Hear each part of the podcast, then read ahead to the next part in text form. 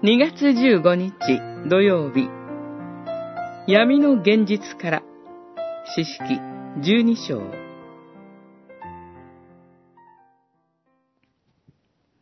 エフタは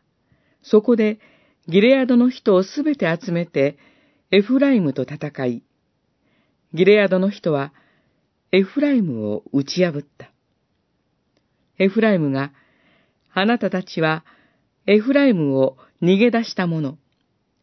ギレアドはエフライムの中、マナセの中にいるはずだ、と言ったからである。十二章四節先の十一章には、エフタがアンモン人との戦いに勝利したことが記されていましたが、十二章に記されるのは、イスラエルの部族同士の戦いです。アンモン人との戦いにおいて、ギレアドの人、エフタは、ギレアドと親しかったマナセの人々に同行を呼びかけましたが、エフライムの人々には声をかけませんでした。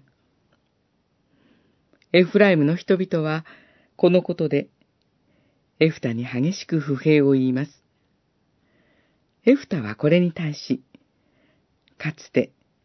自分とギレアドの人々がアンモン人と戦っていたとき、あなたたちは助けてくれなかったと反論しますが、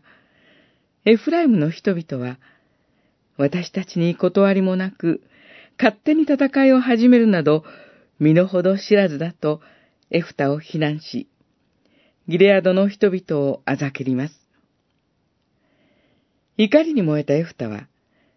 ギレアドの人々を集めて、エフライムと戦い、